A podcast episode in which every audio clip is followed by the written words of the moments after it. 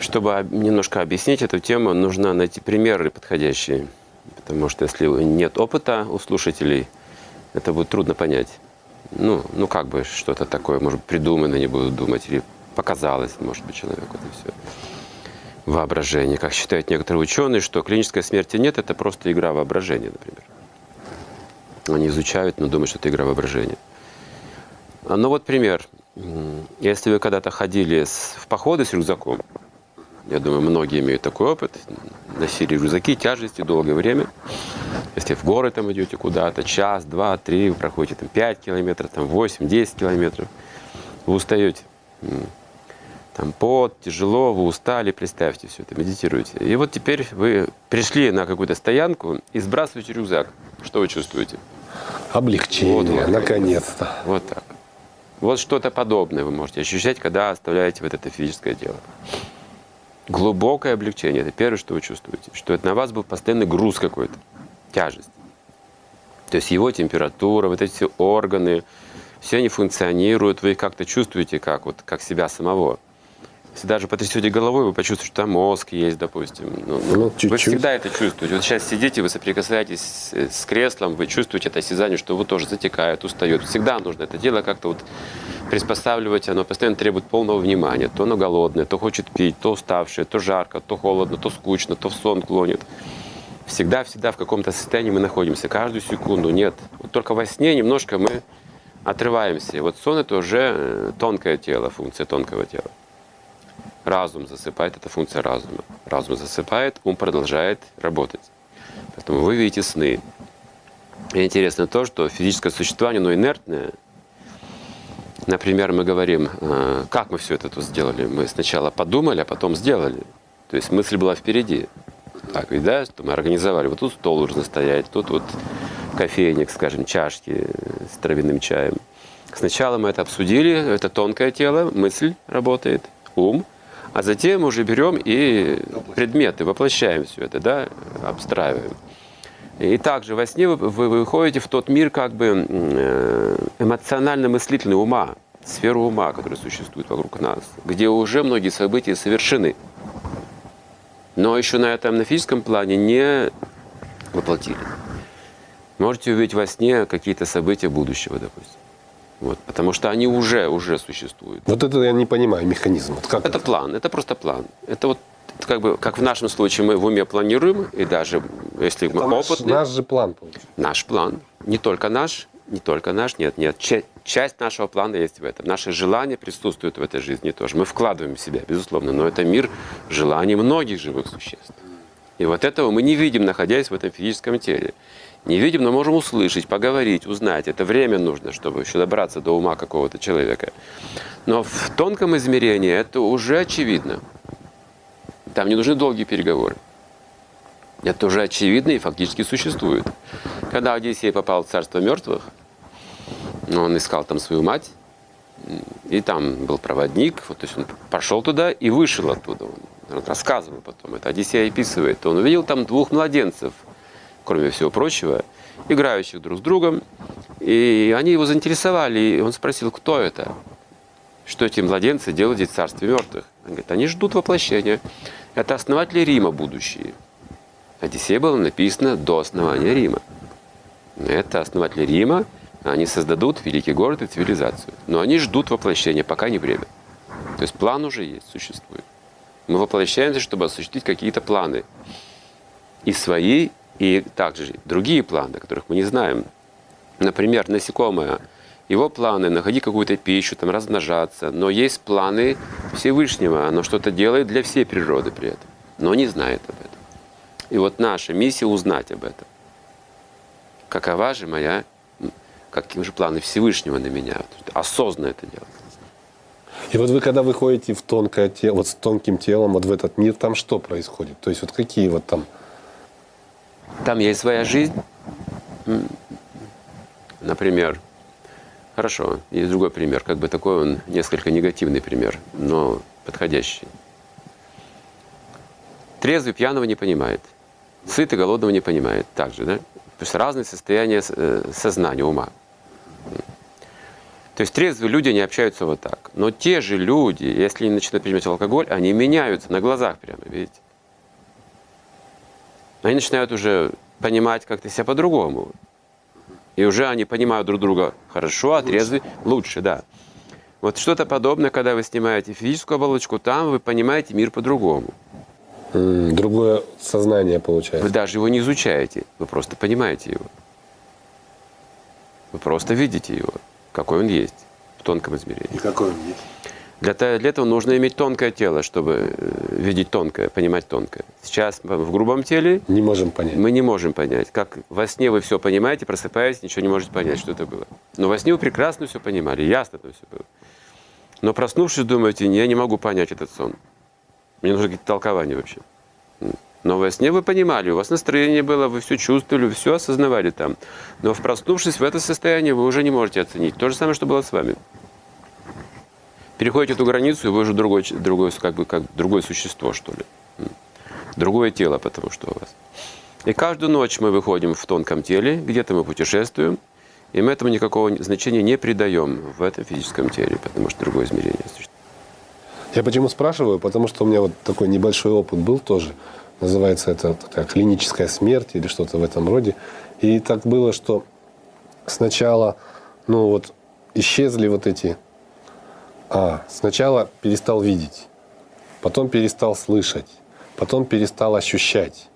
И потом был такой слуш...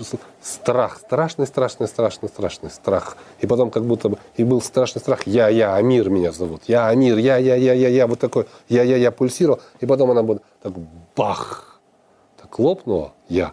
И так хорошо стало, оказывается, ерунда, все это я. И попал я в какую-то реку, и эта река меня куда-то тащила, и какой-то голос такой, как это, в микрофон, «А, Амир, возвращайся, тра-да-да. И я думаю, наверное, Бог это, мне надо вернуться, меня ждут. И я открыл глаза, и у меня вот такой перед глазами был волк, который плакал. Я думаю, ой, что это такое? А потом фокус, оказывается, врач сидит, он меня трясет, Амир, возвращайся, Амир, Амир. И морда этого волка превратилась в врача. Тонкое тело. это тонкое тело было, да? В тонком теле вы можете видеть человека совсем по-другому. Ну, мой опыт таков, что в тонком теле мы можем проходить сквозь э, грубые оболочки стен, допустим. Металл неприятен, металл избегает тонкое тело. Даже может навредить острые Очень предметы. такая структура, да, там? Да. А, а дерево, бетон рыхлые. Тело тоже это очень рыхлое, ненадежное, недолговечное. Тонкое тело, оно плотнее, как бы сильнее, надежнее, Чем вот наше. чем это. Ну, это тут порезал и все, и оно уже кровь идет. Легко, легко навредить. Но то тело, оно восстанавливается постоянно, поддерживается. Ну, до какой-то степени это тело, пока оно живое, тоже восстанавливается. Если порез заживет, мы говорим. Это тонкое тело, поскольку существует там. Это функция тонкого тела. Что еще? Мы по-другому видим там пространство, воздух, облака те же самые, воду. Мы видим это э, в тонком измерении, э, и энергия э, как энергию. Например, облака – это очень плотная энергия, как выясняется. В нашем измерении это просто пар, можно руку туда просунуть. То в тонком измерении это очень мощные сгустки энергии, поскольку там, видимо, есть это электричество, поэтому облака плотные очень. На них можно сидеть. Да, в тонком теле можно сидеть, поэтому такие картинки рисуют, что сидит на облаках, вот умер, теперь сидит на облаках.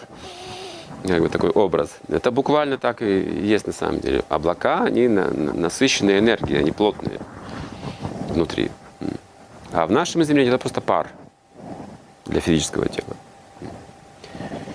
Что еще?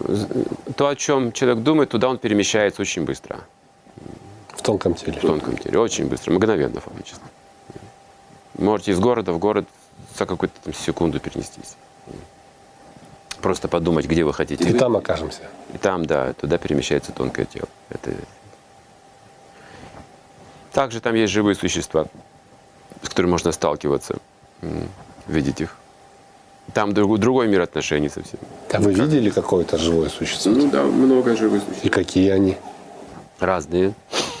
Но суть в том, что там э, живые существа, живущие в тонком измерении, вот эти невоплощенные, они способны менять свое обличие. Поэтому мир сложный получается. У них тоже есть свои корыстные интересы, там куча недостатков, как и у людей также. Но и возможности больше обмануть, допустим. Например, э, большинство из них стремятся занять чье-то физическое тело, войти туда. Если вы выходите из тела, занимаетесь такой практикой, у вас большой риск, что кто-то ваше тело все же займет. Обязательно, да, вас обманут. Если вы будете это продолжать дальше, скорее всего, будут подселенцы. Они хотят, наоборот, в наше тело они попасть, хотят да? в тело, чтобы наслаждаться чувствами этого тела. Потому что в тонком теле у вас отсутствует э, запах и вкус. И также там не могут воплотить свои сексуальные желания. Для этого нужно физическое грубое тело.